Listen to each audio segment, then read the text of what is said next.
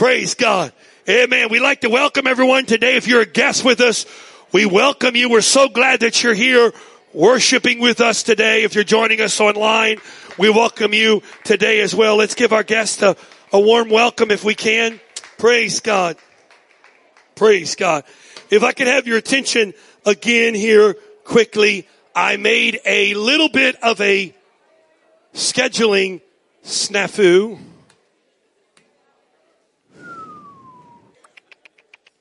Jesus is coming right now. Blow the trumpet. Uh, I made a little bit of a, uh, details are not my strong suit, so thankfully the Lord's given me a wife who is. I made a boo-boo here. The funeral is not at Antioch tomorrow. It is at Barranco's in Severna Park at 11. The repast will be at Antioch following the burial. We need help if you can. Oh, and ladies and men.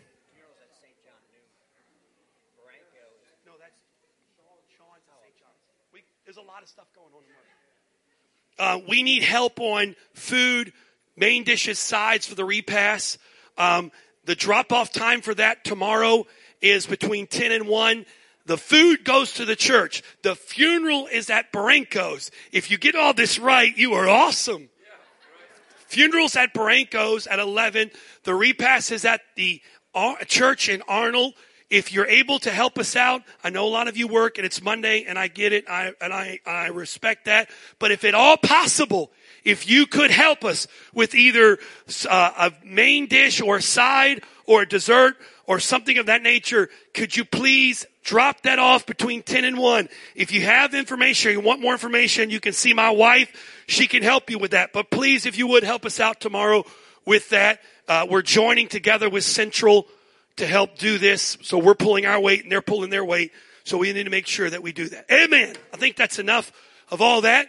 And now that I've even completely confused you or you have no idea what's going on, hopefully we'll send an email tonight to confuse, to, to straighten it all out.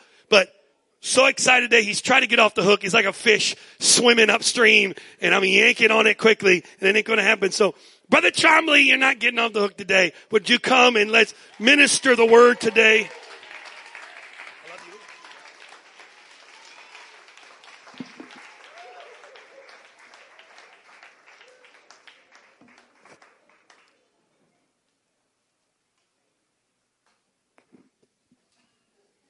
with the week I've had, I figure if I just sit here in silence for a few for a few minutes, maybe the fire alarm will go off and I can get out of this. Anybody ever had one of those weeks? I uh, want to apologize to you a little bit, not apologize, but just let you know my situation here with the blinking and these silly things. I have uh, destroyed my pair of glasses. They're rather expensive. I have an eye disease called a, something really serious, uh, but it's uh, just a misshaping of the cornea. So uh, I have no glasses. So I three years ago I bought a pair of glass permeated contacts. Anybody ever wear those other than me? Yeah, that's how popular they really are. It's basically putting glass in your eye. That's what it is, and um, it, it hurts. And I'm trying to get used to it. My vision's pretty good looking at you, but we're going to try to read a little bit, and that's going to be challenging. So if I'm a little out of sorts, uh, that's what it is. And along with a great week, got up this morning and uh, went to iron something. The iron was out. It's just one thing after the other. Everybody been there? But you know, that makes it really good to come in the house of God when you got something to praise God about. I, am sorry, but it, it really is a good, it is a blessing. And, uh, I, uh, I want to, I want to say thank you all. In uh, a few weeks, we'll be going to my Yankee Land home in New Hampshire and, uh, there are some, amen, amen. We, we're going to get uh, Brother Whittington converted. He went to and spent some time in Boston, not my, but uh, he liked it quite a bit. So, and all you in Arkansas, we're trying to convert him. And, uh, you know, there are some things when I go home that I can eat or want to eat that I don't eat any other place. Not that they're not good. I love shepherd's pie. Y'all ever heard of shepherd's pie? Man, I love shepherd's pie. I don't know why. My mother, I, I don't know, mom, if you make the best shepherd pie, but to me you do. And, and, and, and shepherd pie. We'll eat that, maybe with some corn on the cob, fresh from the garden. And then my mom had made some ice cream. She's always going to make homemade ice cream and a homemade apple pie. And we're going to put that all together and we're going to top it off with New Hampshire maple syrup. Not that Aunt Jemima stuff, y'all. That, that ain't syrup real maple syrup. Now I'm telling you, I can't eat that anyplace else. But when I go home, that's what I eat because some things just taste better where they belong. And I'm trying to tell you that Jesus belongs in this house and our praise and our worship seems right in certain places. Yes, everywhere, but when we come together and we soften our hearts and we focus, you know, oh Lord, I gotta read a text. I am going to get in trouble right. I don't wait like he does. I just get in trouble right away.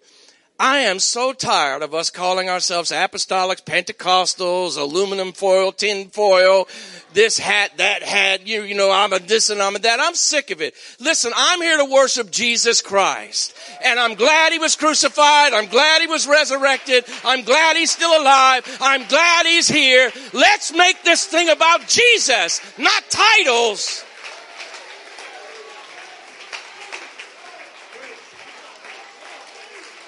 Stop it! Mm. If you want to identify with something, identify with Jesus Christ and Him crucified. Mm. Ephesians chapter 4, verse 17. I've asked Brother Bickley to read a little bit because I can't see. I really can't. And I have to read a little bit today. We're just going to pray that God blesses me. Brother Bickley, would you start? And if I interrupt you, understand it's a preacher interruption, right? Verse 17. Mic check. One, two.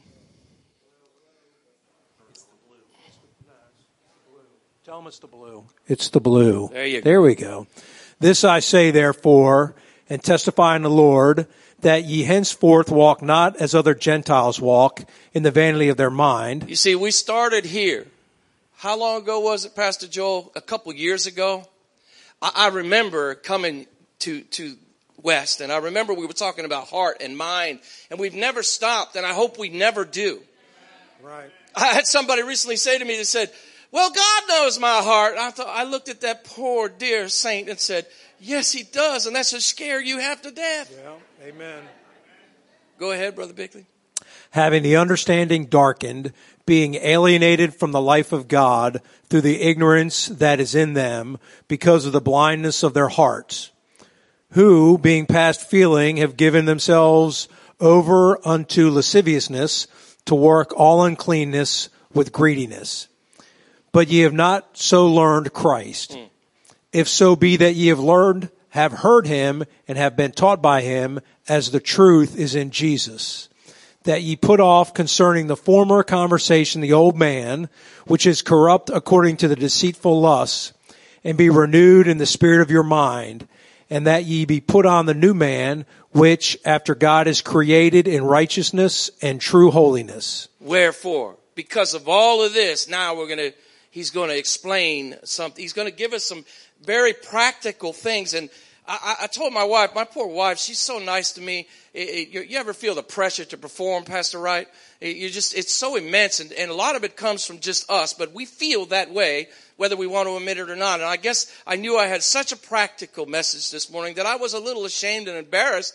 But um, God has convinced me through the watering of worship that He knows best. Amen. Amen. But wherefore? Wherefore what, brother? Look at how practical this got after you have a renewed mind, after you've put off the old man, after you put on the new man. You know what? I worked in a particular country some time ago that I don't want to mention, but it was poor. It was beyond poor. It was really poor and an earthquake had happened there. We were, we were bringing people, uh, food and we were bringing them clothes and we were cleaning them up. And, and we, we watched it. We would give them soap and water. They didn't even have hot showers. And we would feed them and clean them all up, cut their hair, do whatever they needed. And then they would try to put their old clothes back on that were filled with all kinds of things. You don't want me to describe what they were filled with. That's what it's like when God gives you that first work of a new man, a new mind, a new person in Christ, and you try to put on the old old man again. Yes, yes, yes. It's like putting on an old smelly coat again. Amen. Go Amen. Wherefore, putting away lying, Speak every man truth with his neighbor, for we are members one of another. Be ye angry and sin not. Let not the sun go down upon your wrath. Never give place to the devil. Let him that stole steal no more, but rather let him labor, working with his hands a thing which is good, that he may have to give to him that needeth. Let no corrupt communication proceed out of your mouth, but that which is good to the use of edifying, that it may minister grace unto the hearers.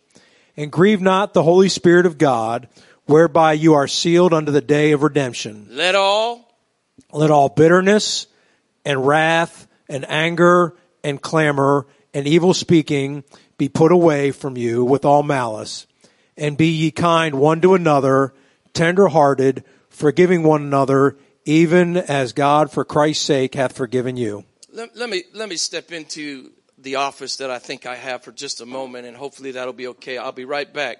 This morning in the shower, the Lord spoke to me very clearly that the five of us, meaning you, brother uh, Michael Jetty, brother Bickley, Pastor Wright, and myself, if we don't die at the level that we're walking in now, we'll never see the destiny God has us for.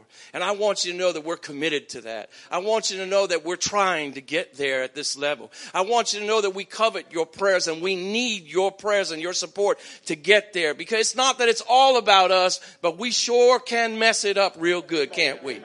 And we need to have a tender heart one towards another and we're not there yet.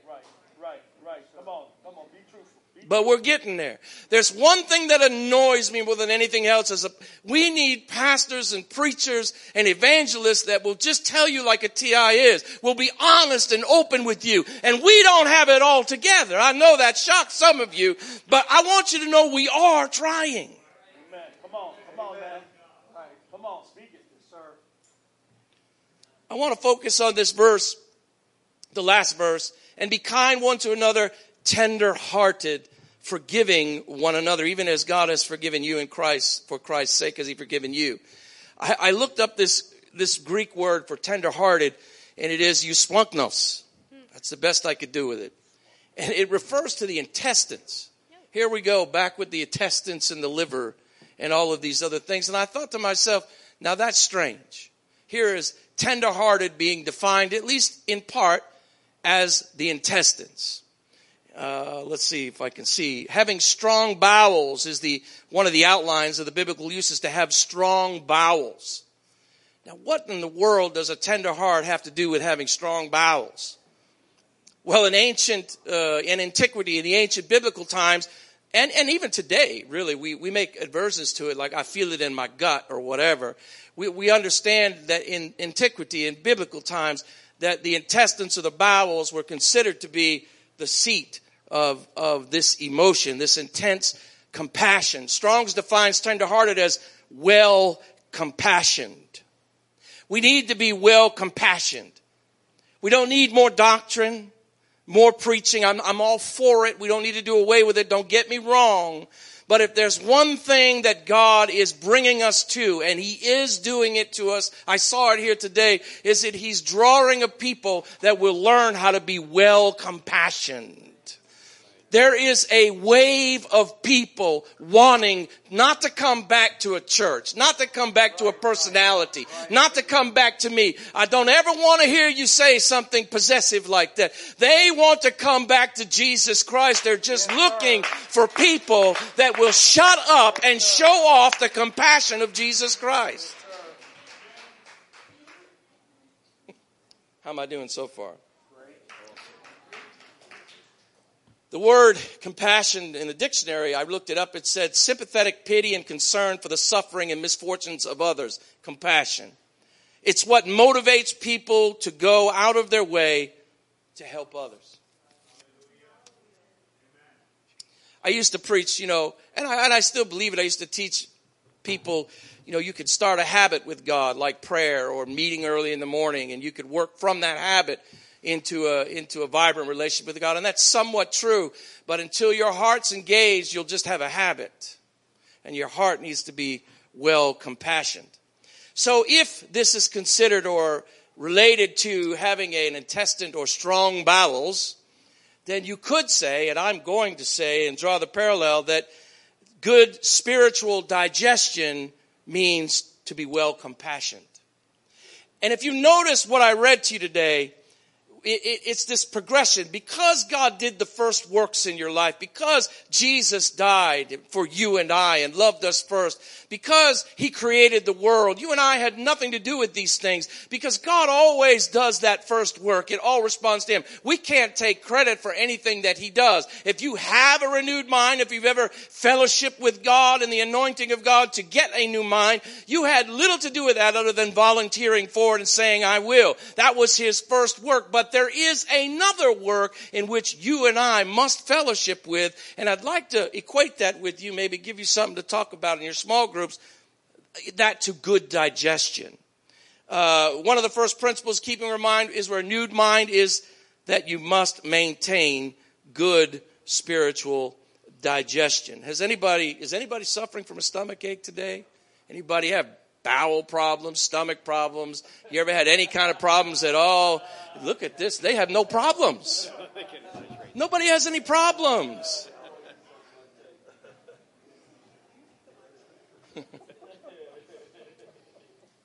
I think it should go without saying that physically speaking, it's important to have good digestion. And when you don't have it, you know about it. It's interesting in the Hebrew, in, the Jewish religion, believe it or not, they have a prayer for when you um, exercise good digestion, when you go uh, and relieve yourself. It's called Asher Yetzer, and, it, and it, it's, it's called the bathroom prayer affectionately. And uh, I'm serious. They're serious about it. And I hope by the end of the day, as funny as it may be, you might get serious about it. Because if you've never had that blessing, you know what it's like. It's the blessing of being able to eliminate what doesn't need to be hanging around. Oh, I'm going to get you today. Somehow God's going to work through these bad eyes to get you. But, it, you know, there is a blessing in eliminating what doesn't need to be around. General, general medical consensus, and I'd like to try to read some things that I wrote because there are some medical folks here and I just didn't want to get it wrong. So bear with me and we'll go somewhere much more important. But general medical consensus is that digestion affects the entire body. You ever heard the old adage that you are what you eat? I, I like to eat. I think you can see that. I'm kind of a connoisseur of food. Amen. I, I like to eat. And, uh, man, and, but I would like to suggest to you today, especially spiritually, that you're not what you eat, you're what you digest. We live in a world where many of you, if not all of you, have YouTube and iTube and PooTube and all this other stuff you watch. I don't even know what half of it is. And, and I, I, get all the time people send me messages. Listen to this guy. Listen to that guy. I, I just found out who Steve Furtick was the other day. Somebody sent me. A couple people sent me Steve Furtick messages. I didn't know who he was. I don't like listening to other people's messages because if God can't speak to me, then I got nothing to say. And I don't think it's wrong to, but what I am trying to say is, you know, you ever eaten a good steak? And for sailors and Marine Corps people, it takes about five minutes to get that steak down. I still eat, Brother Jolin, like this. I have one, you know, like on a ship, you're always rolling around and everybody's, eh, Brother Jetty, everybody's around and, and you know, you just had one hand like this because the guy next to you reached over, plus you're holding on, but if he reached over for what you had, man, he was going to get a fork in the hand. I still eat like that. You know, because after a while, I'm sorry, I'm gone. I'm really gone. After a while, you know, you, you learn that some of these these uh, uh, NC, uh, some of the officers they like to they like to do drills while you're out on the way, and they love to do it at lunchtime. So you got 30 minutes to eat. You got to go through line. You sit down. People are looking at your food, and all of a sudden you don't want to hear. Now hear this. This is a drill. This is a drill. And you got to get up and run to wherever you're supposed to be. General quarters, general quarters, and your meal is sitting there. Do you really think it's going to be there when you get back? So I still eat like this, Brother Joel, and I, it's just a really habit. It takes me about five minutes to put down a good steak, but it takes my body about eight hours to digest it. And that's how many of you are today. You put so much into you via YouTube and these other channels and other preachers and everything. You can put so much in, but that doesn't mean you can digest it.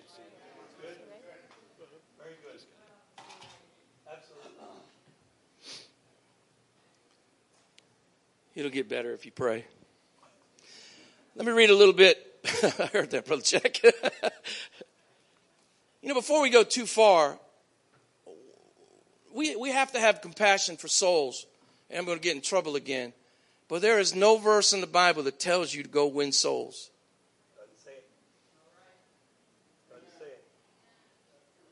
I know what you're thinking, but that doesn't say it.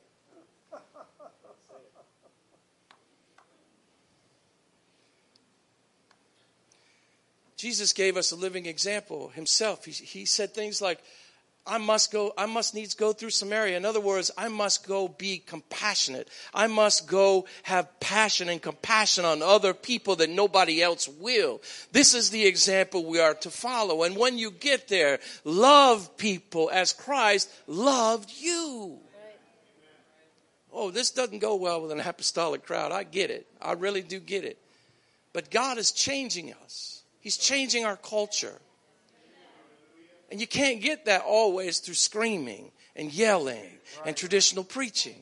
You got to slow down a little bit and you got to say some things that people will think about and maybe even take exception to because God has a course for us and a destiny. I hate to use an over cliched word, but God really does have a destiny for Antioch West and all of you in this place. And we're going to get there, but we're not going to get there via traditional methods. The purpose of food to digest, the medical brains tell me that is, is the purpose that nutrients can be extracted and put in the bloodstream. If it's not in the bloodstream, what, what point is it? The whole point of solid matter and breaking it down through digestion is to get it into your bloodstream. Isn't that ironic? I hope you can see the parallels. Perhaps you can draw them in your small group, but Leviticus and other places, God says the life is in the blood. And we know Paul said, in him we have redemption through his blood and forgiveness of sins. Do you want, I'm going to make a statement that I'm not sure I can support, but I think we can affect even the blood of Jesus Christ by what we put in that doesn't belong.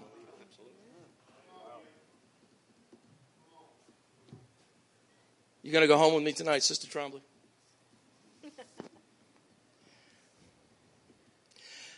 The medical folks tell me that the saliva glands, the, the, the, mouth, it produces a liter of saliva every day. That, that was an amazing fact. Saliva moistens the food and contains digestive enzymes which break down carbohydrates. We're, we're really talking about the Holy Spirit here, the, the watering of the Word the tongue is a little organ in which we speak, but it also has another purpose. It's used to push food back to the throat so that it can be swallowed in the esophagus.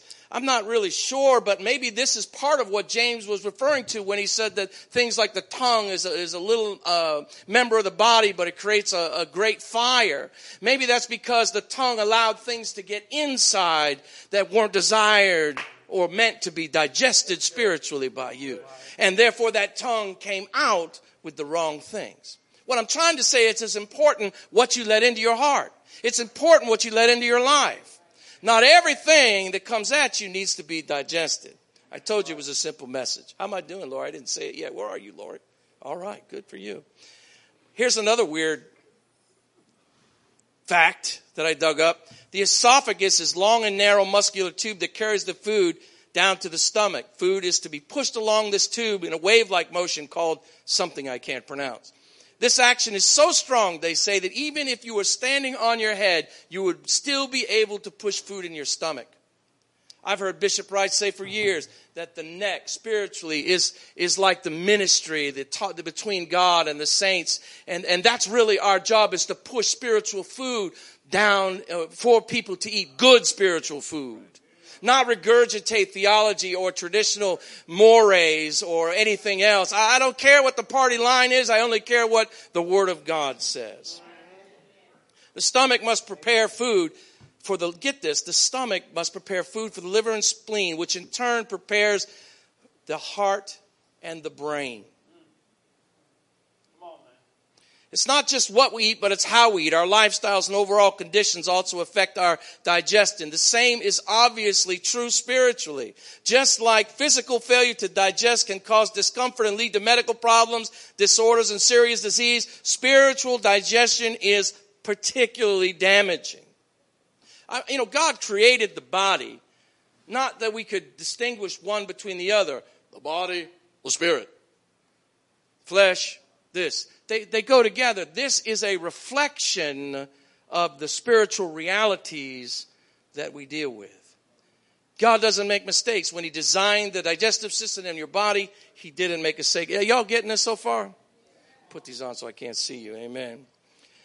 So, what happens when you don't have good digestion? You have indigestion, right? Indigestion is known to cause ulcers, stomach cancer, even, and even cause death and a variety of other things that many of you know or well acquainted with, probably, hopefully not.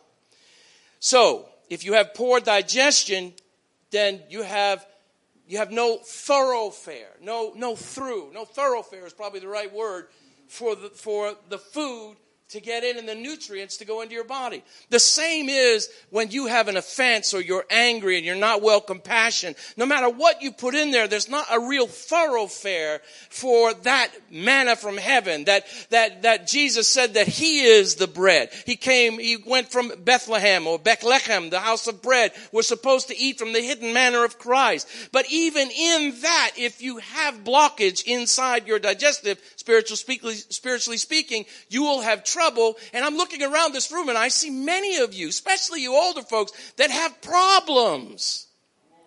I'm not trying to be critical, but I need to jar you a little bit.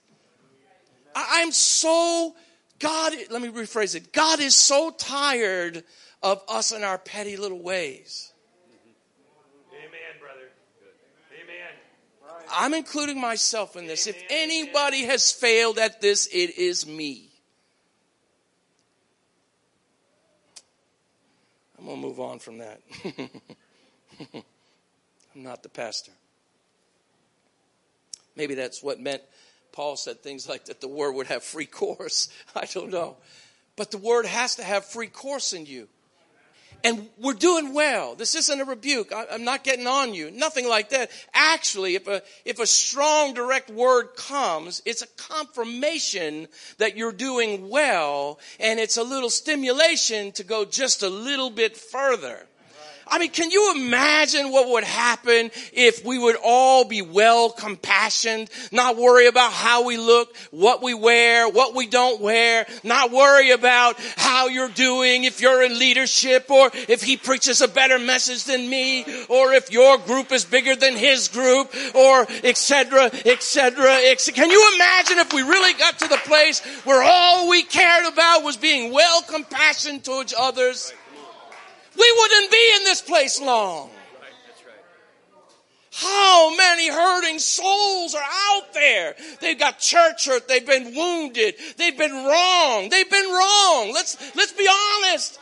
Let's not pretend they, they don't have a grievance occasionally. Let's not pretend that it doesn't happen in the height of our zeal when we want to preach our doctrine or we want to come to church and we're not feeling well. We give a wrong look or whatever it is. I don't know what it is but it's not well compassionate at all times. I, I,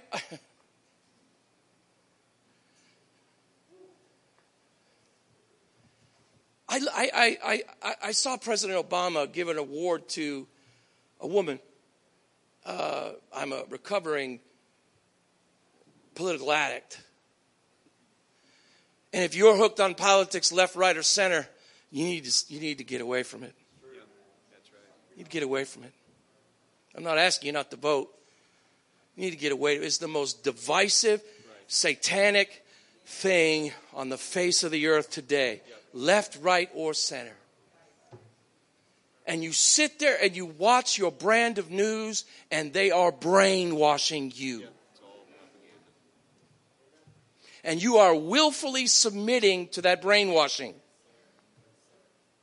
Politics has become a religion which its adherents have more faith in what they believe than we do in that word.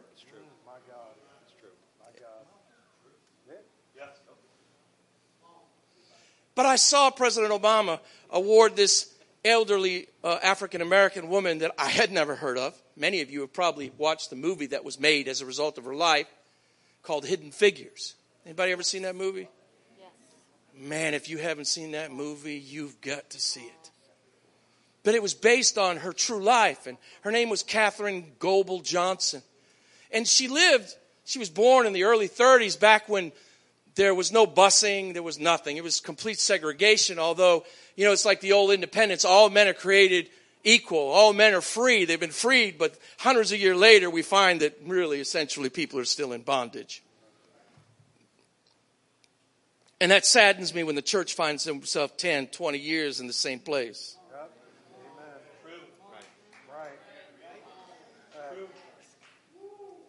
Booker T. Washington said something to this effect. Booker T. Washington, something to this effect that I refuse to let any man bring hatred into my soul.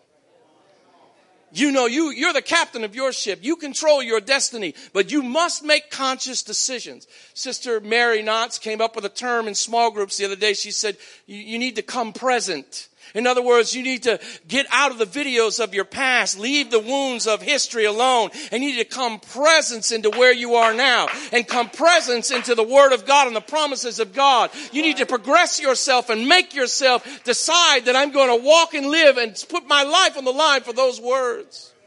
And Katherine Goble Johnson, she she uh, she was uh, uh, gifted. They say at birth from, at birth uh, all of her life, and you watched the many of you watched the movie. She would just count everything. She'd count the steps. She'd count everything, and she had a gifted mind. She was a probably one of the most brilliant mathematicians to ever live, and she had several degrees by the time she was in, even out of high school, I believe. And what was known as NACA back then, and now is NASA, employed her along with other African American women, which was unheard of in the 19, late 1950s, early 1960s, believe it or not. Not that long ago. You think about it.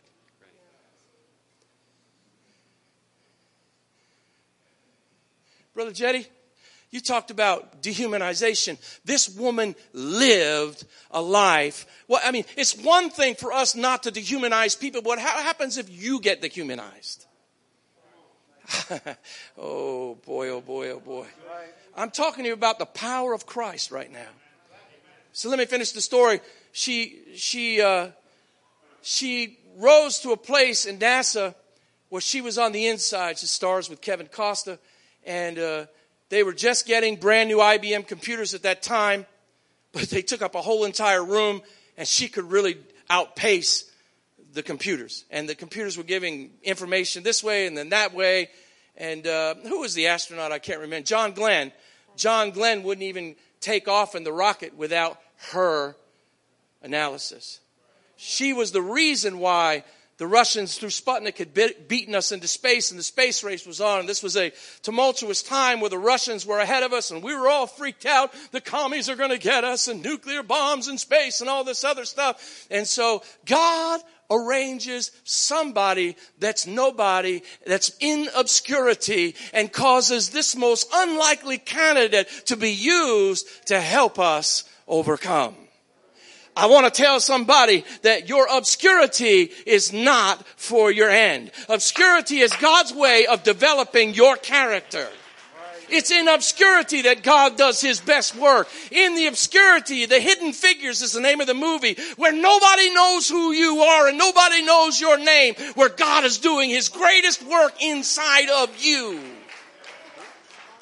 But the key is, unlike us, most of us, we get all twisted up in our trials. When health, it doesn't matter whether it's health or race or anything else. The key is to keep it just like Katherine Goble Johnson did. Not perfect, but she never was dissuaded from her purpose. She knew this was her purpose and calling. The movie portrays the, the at that time there was segregated bathrooms. So she was the only African American period and a woman to boot in a man's world inside inside this one room with a bunch of white folk. And she couldn't drink from their coffee pot. Nobody wanted to touch her. They tried to hand her the trash and to boot, she had to walk a half a mile one way to go to the bathroom because the only colored bathroom was a half a mile away.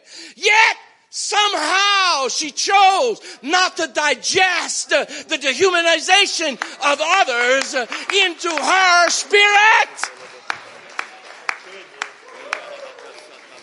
We can't get past a little church hurt, or he didn't shake my hand, or I don't like what he preached, or I wish this one or that one, or blah, blah, blah. I hope you don't stand next to Katherine Goble Johnson.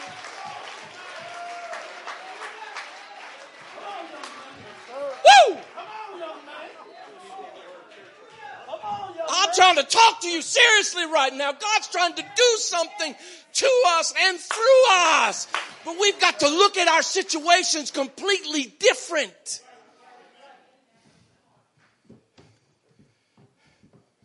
She rose to the top. If it weren't for Katherine Goble Johnson,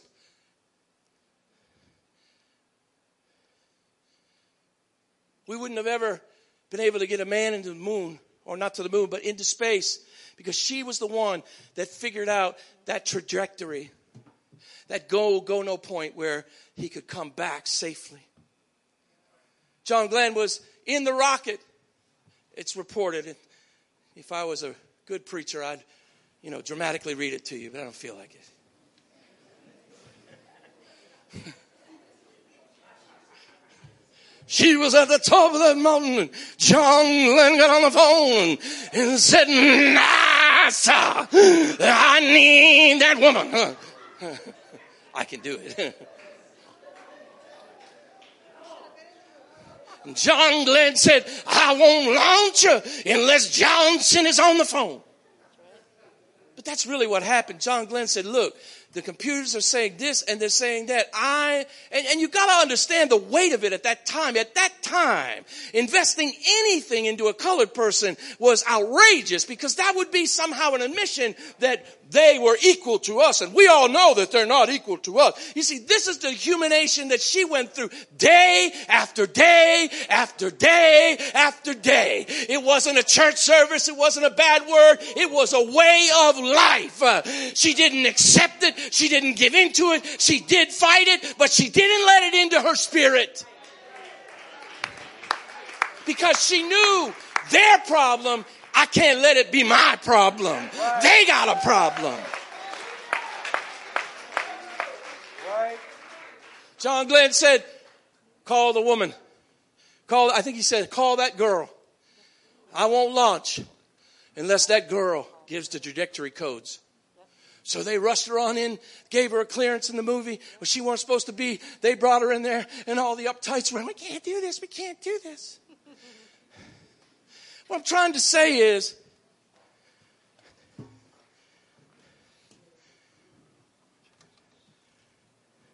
it's time to grow up. Come on. Come on. Simple. Yes, sir. This is simple. Yes, sir. What, what, a, what a group of people God would have if we would just take a lesson from Katherine Goble Johnson. Go watch the movie. I'll buy it for you if you don't have the money. I'm not trying to interject race.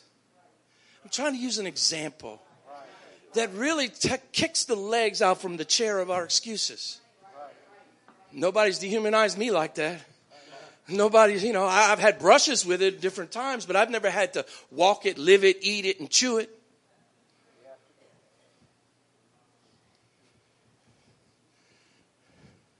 I know what it's like to be offended. I know what it's like to be crossed up, unfortunately.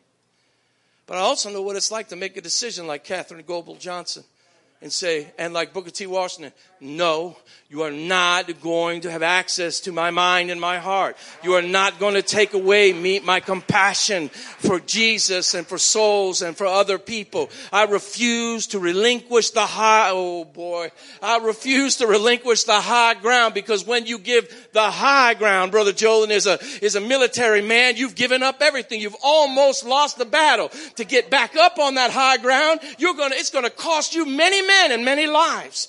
You cannot surrender the high ground of God's character.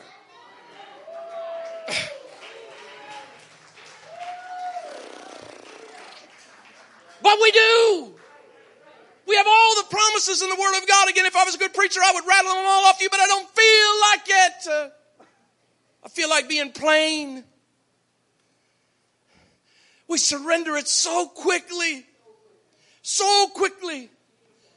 Brother James, do you mind me using you real quick? It, it, it, sure. Come here, brother. Come here. This this this guy, man, he is wow. He is a stellar guy, man. I, I love him to death.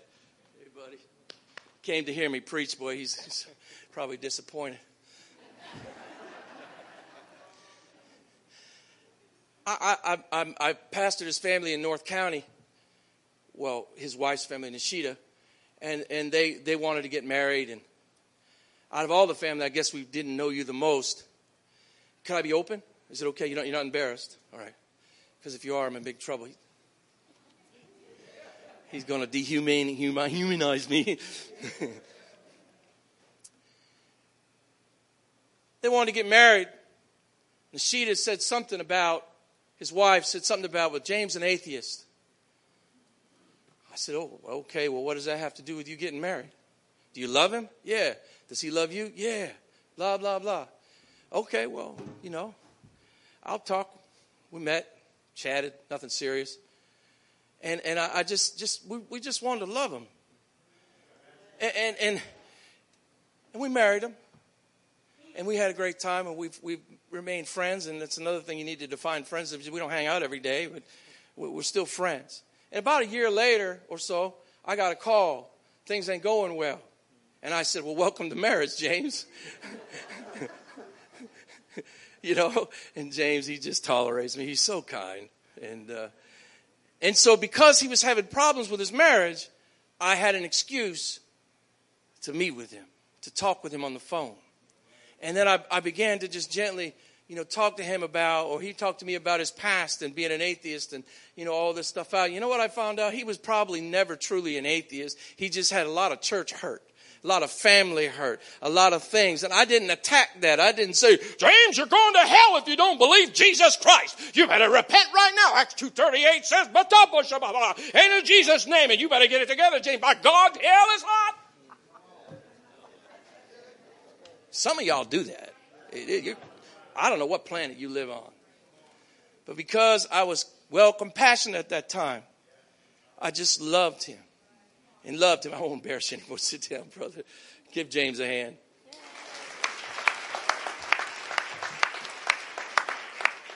I'm not tooting my horn, I'm tooting his horn. And through a well compassioned heart, meaning my wife, James was baptized in Jesus' name, received the gift of the Holy Ghost.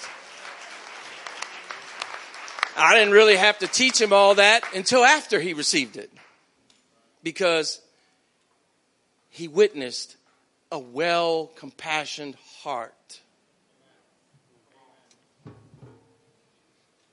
But if you give up the high ground, if you give up God's high ground, you've given up everything. Every time you get upset, remember Katherine Goble Johnson. Remember, you don't really have a leg to stand on next to women and other. We, we could have used a lot of biblical figures, but I thought maybe we'd use somebody that's living. I think she's still living. She's got to be 99 by now. It's more effective. But when you get offended over certain different things or, you know, whatever it is, or I came to church and some moron said, you ain't supposed to have tattoos, or some idiot commented on your skirt length. I'm sorry, Pastor. Am I all right? You, uh, you know, it, it, oh, oh, what, what he doing wearing an earring, man? Don't he know? Well, apparently he don't know. Shut up and love him.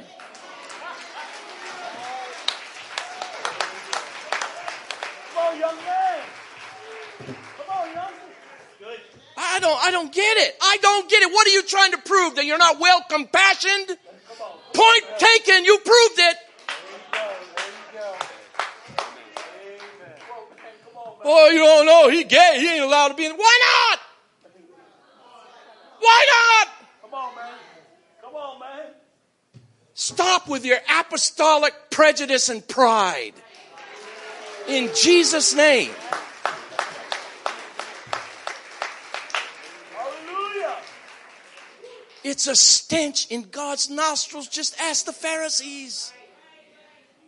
I'm not saying we throw out things. I'm saying we keep, well, actually, I am. I'm saying you throw out those things from your digestive system, if you will. Are you with me, GP? Come on, you They ain't getting it with over the head.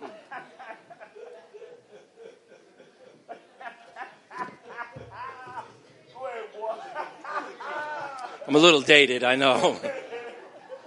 Every day I learn terms and think I'm up to date, and somebody says, You're so corny, Brother Trombley. That was so yesterday.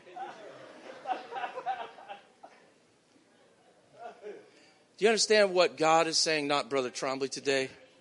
Do you really understand what God is saying? Because if you would take it seriously, if you would take it as a challenge, not only would your life change, your family's life would change, and this family's life would change. And other lives that have yet to be born into this family would be changed. You have not been dehumanized like Katherine Goble Johnson.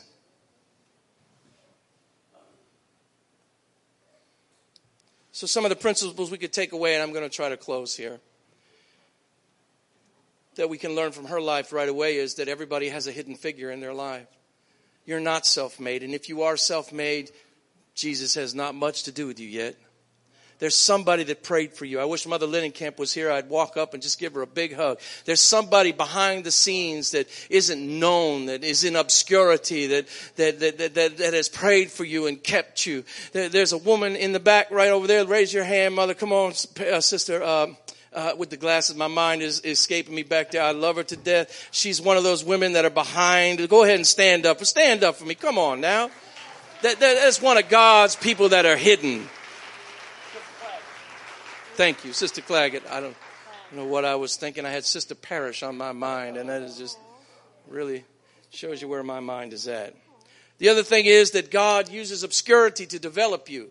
Not just develop you, but to develop your character. Obscurity is not a punishment, it is a protection. And it is also a preparation. I, I tell you, man, it, it, it, we don't have it too bad here, but People always want to be out front. People always want the mic. People always want to get in leadership. People always want. Some of you are so dumb. Somebody just dangles a little carrot out in front of you, and you're like, you're like my little Siberian husky. He'll do anything for food. Anything. He, will do anything for food. He sits there at the, I sit there at my table with the glass table. He gets right up under that table and just stares at me.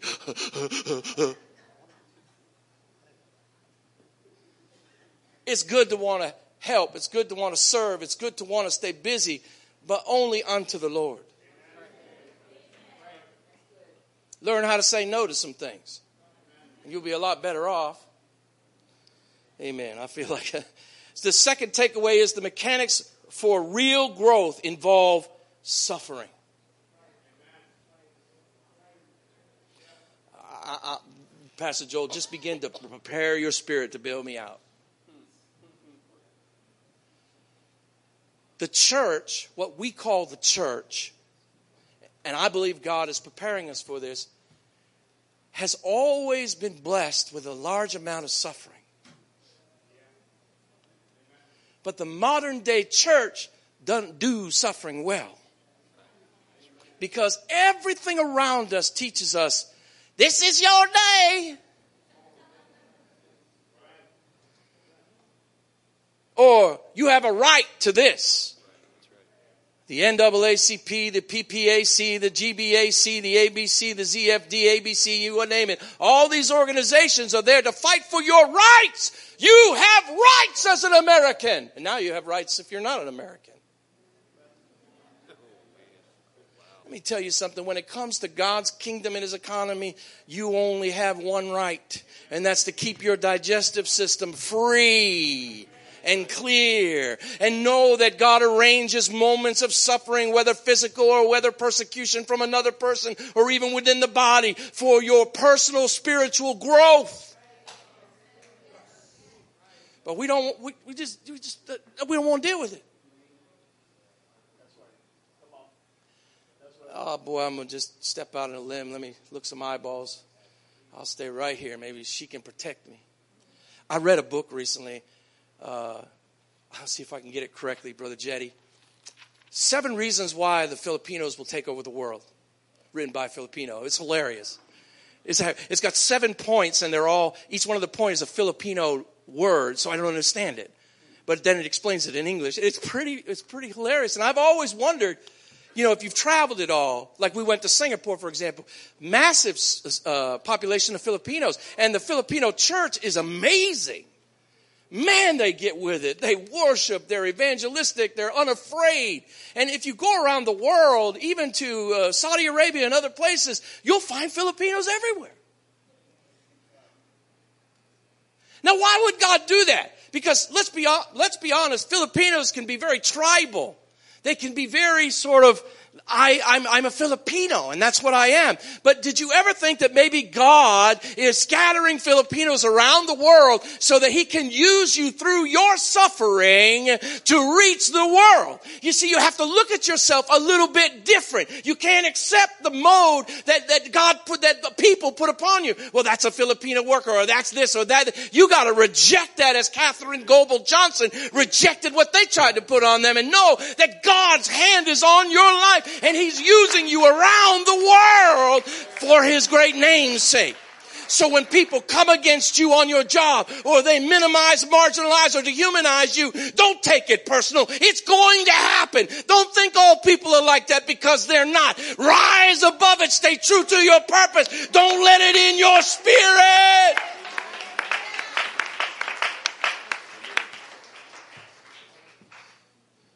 Refuse it or you'll lose it.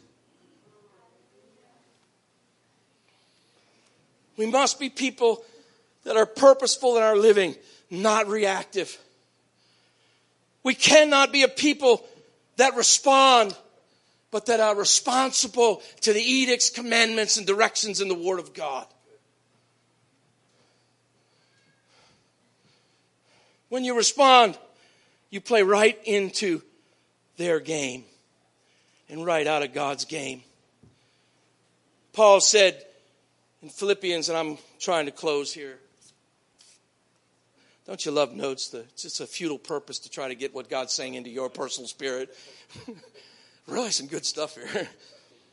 Philippians says, 310 says, Paul says, that I may know him. How many want to know him?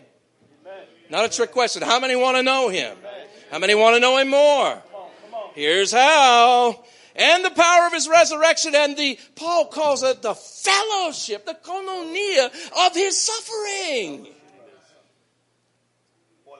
Boy, that's not going to get me on Osteen TV or any place else. I'm not trying to pick on Joel. I, have heard a few messages from Joel. I'm, I'm fine, no problem. I'm just making a, a larger point. Don't get all twisted with me. I don't have anything against him.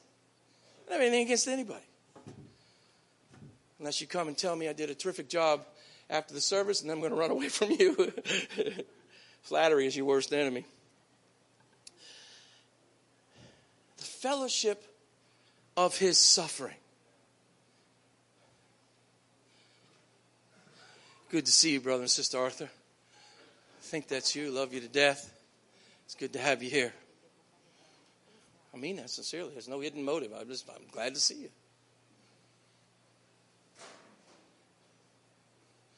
Everybody's got rights nowadays.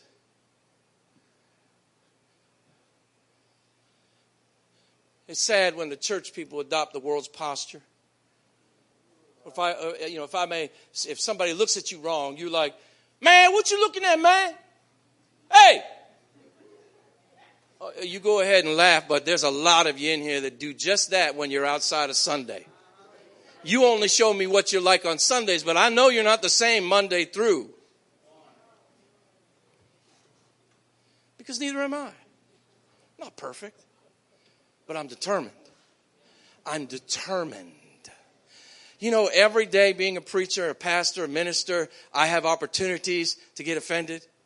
Every single day. You know how God works? Three years ago, I bought these hard contacts and I couldn't wear them. They hurt too bad. I, I just couldn't do it. It feels like you literally have needles, glass in your eyes. I just, I just couldn't get used to it. So God allowed for my glasses to be destroyed and forced me to go someplace I didn't want to go. See, I didn't want to suffer the pain and suffer the trial to get almost 2020 vision. I was willing to settle for those glasses, which left me legally blind in my left eye and half vision in my right. I was willing to settle for blindness or half sight, if you will, until forced into the suffering struggle to get clear vision. That, that's how vision is. We don't, we don't really want it. And sometimes we're forced or driven into that vision. We want to settle for a partial blindness because it's more comfortable. And when we settle for something that is partial, we are really saying, we're really saying to Jesus when he says passages like, I will never leave you nor forsake you, which the Greek word there is ume, which literally is like this double, triple negative thing. I don't know anything about English. I flunked it all throughout school days. But it literally means basically he's saying, Jesus is saying, I will never, never, never, ever, never, never, never, no, I will never leave you. Wow. But then Peter steps up and he says, Jesus, if I have to die with you, I will die with you. I will never leave you. Ume. Peter said, if I have to die with you, I will never, never, never, never, never, no, never, never, never leave you. Yet,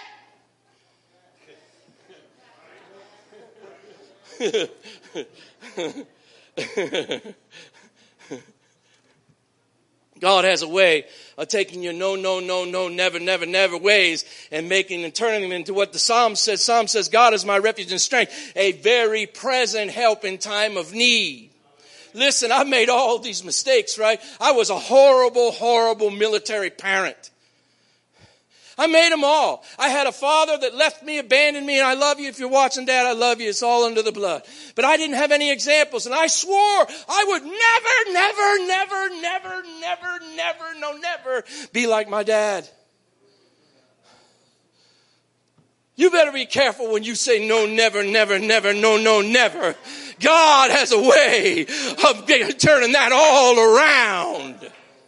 Because until you become a parent, you don't know what my dad was going through. I, I vowed I would love my children, never yell at them. Guess what I did? I yelled at them 18,000 times a day. No, never. Not me. I would never do that. Some of you in this room said, no, I would never do that, and you're doing it. Some of you in this room would say you would never end up in like, you know, you got to be careful what you say. I remember saying things like, I would never put a needle in my arm, and I never have yet, but I learned through other things that be careful when you look at other people and you dehumanize them and you put them in a box and you say, that's a box that I will never, never, never, no, never go in. That's a box you're probably headed for because your heart in those statements proves it's not well compassioned. But for the grace of God, there go I. I could be just like that in a moment, in a twinkling of an eye. Right. If you don't know that about yourself, stick around. But Jesus stood up and said, Katherine Goble Johnson, Pastor Joel Wright, Joe Bickley, Tino, Dan Trombley, no matter what is coming against you, whether it be health or whether it be a lack of wealth, whether it be persecutions from within or persecutions from without. If your wife turns against you, whatever the situation, if everybody says, I don't want to hear another word you have to say, it doesn't matter. Jesus stands and says, I will never, never, never, no, never, never, never leave you nor forsake you. Ume. That's who you're serving. So as you stand to your feet and as Pastor Joel prepares to come, I want to remind you the God you serve right now is a God that will never leave you nor forsake you. Encourage you to take the challenge today and move away from what you've known. Move away from the box that you and society have put yourself in. To be challenged, to be unoffendable, to let hatred nowhere near your digestive system. You can have a renewed heart, but unless you keep the digestive tract spiritually clean, you will ruin. That's why so many people, you see them get a touch from God. You see them move, God move on them, and they get a genuine, renewed mind. It's real. But they can walk right back out of here in a process of time, whatever that time frame is. They'll go right back to that same mind because you must keep your spiritual digestion tract free of things that don't belong there. Raise your hands, close your eyes, and give the Lord some praise right now as Pastor Joel comes. Hallelujah. In the name of Jesus. In the name of Jesus. In the name of Jesus. In the name of Jesus. Let me tell you what. Sometimes I think we get so caught up in the in we we we very we get tunnel vision and we only see sort of the moment. I want to I want to take just a moment. I'm going to zoom you out. Stand. You can keep standing. I'm not going to be low. Just zoom out thirty thousand feet for a second. Let me tell you what God's doing. He's been doing it. Brother Trombley started his text today, Ephesians 4, chapter 17, but the previous six verses before that, starting with Ephesians chapter 4, verse 11, up through verse 16, is talking about the body of Christ, the equipping of the body of the Christ, that the body of Christ would be able to function. At the end of that chapter, uh, that, of that thought before uh, verse 17, which kind of changes direction, and we read today, the end of that, verse 16, says that a body that is fitly formed together, that is healthy, that is, that is working together in love, will grow it will grow. It's a, it's a, it's a, if you do X, then this is going to happen. If you do this, if the body is functioning and working in love, it will grow. Now, let's just be frank for a moment. As awesome as God is, as much as the power and the demonstration of the Holy Ghost is evident in everything we do, we're in a room today that's half full.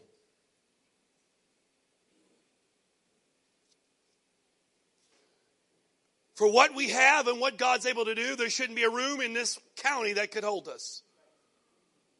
So what does that say?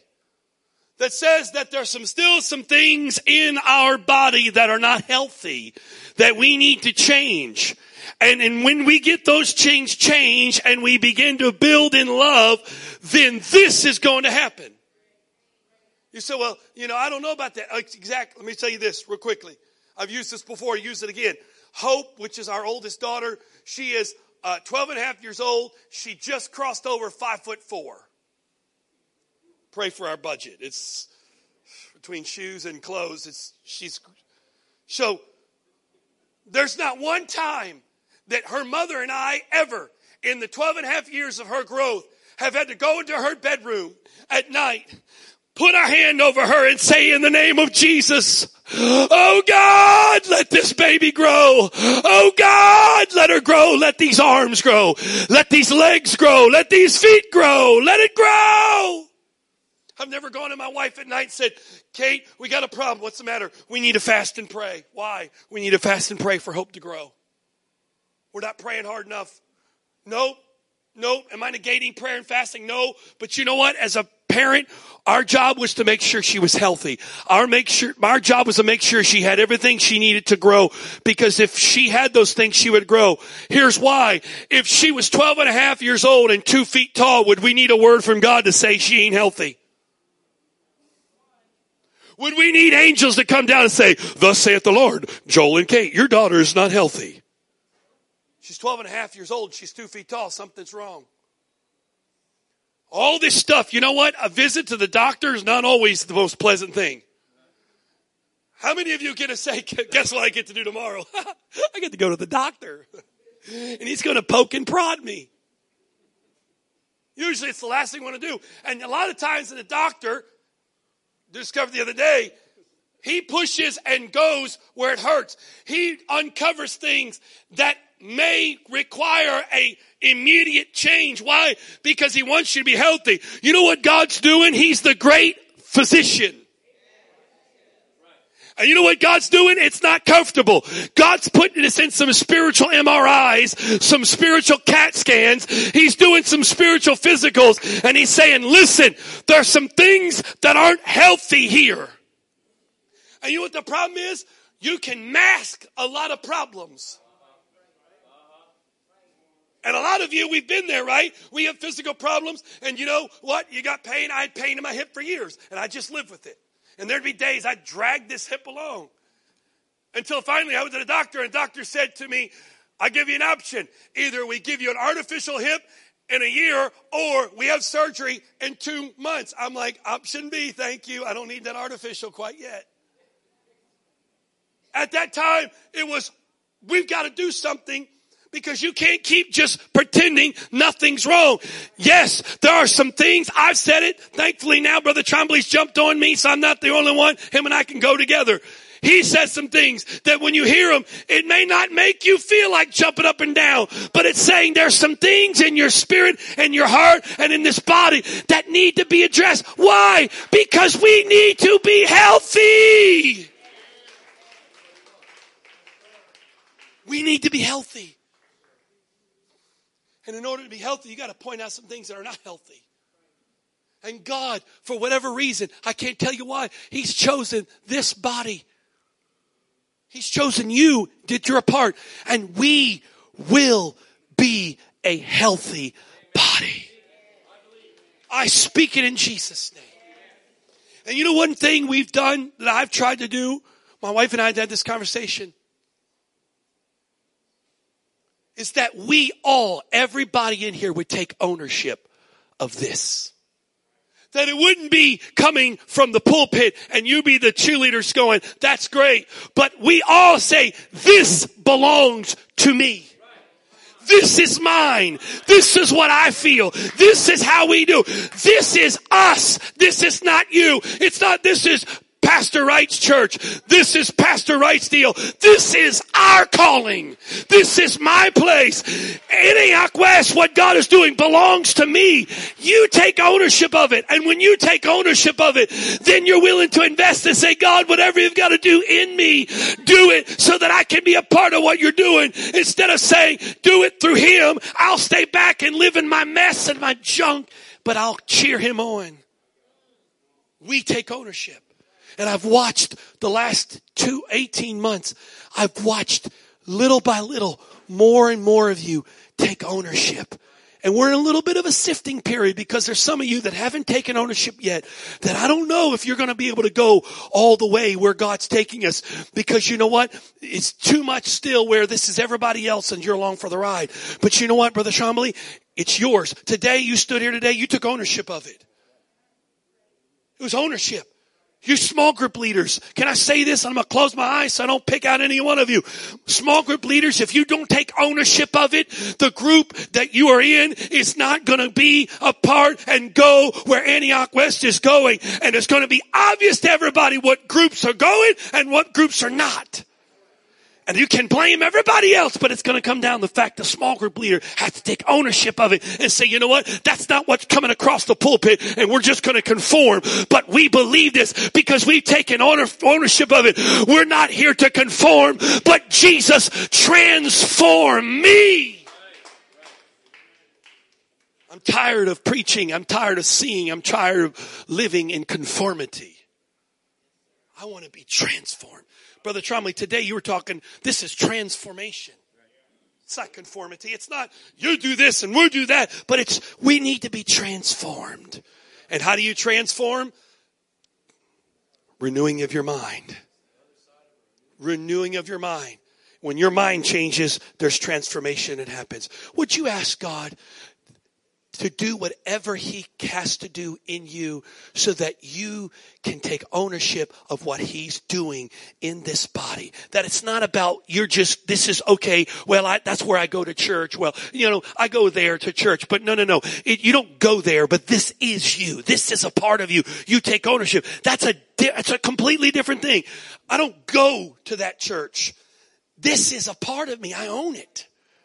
Can you pray and ask God to help you feel that, be connected to that, whatever God's doing in you. Come on, let's be open just for a moment and ask God, Father, I pray now in your name. Turn your light on my heart today.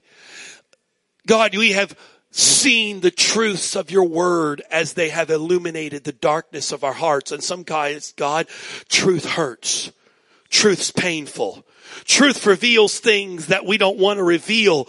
And God, sometimes that makes our flesh uncomfortable because truth cuts through the facade. But God, I pray today that you would speak truth into our life, that you would prick us with the word of truth. You asked Paul on that road, how much longer will you kick against the pricks? God, don't let us kick against the pricks of your conviction.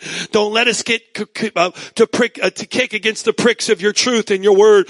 But God, let us fall upon the cross and say, God, I want to be crucified with you today. Let us deny ourselves, take up our cross and follow you and to lay down ourselves and lay down our hurts and lay down our pain and lay down our misconceptions and our past thoughts and say, God, whatever you want and whatever you want to do, I'm willing to lay down on the cross and follow you.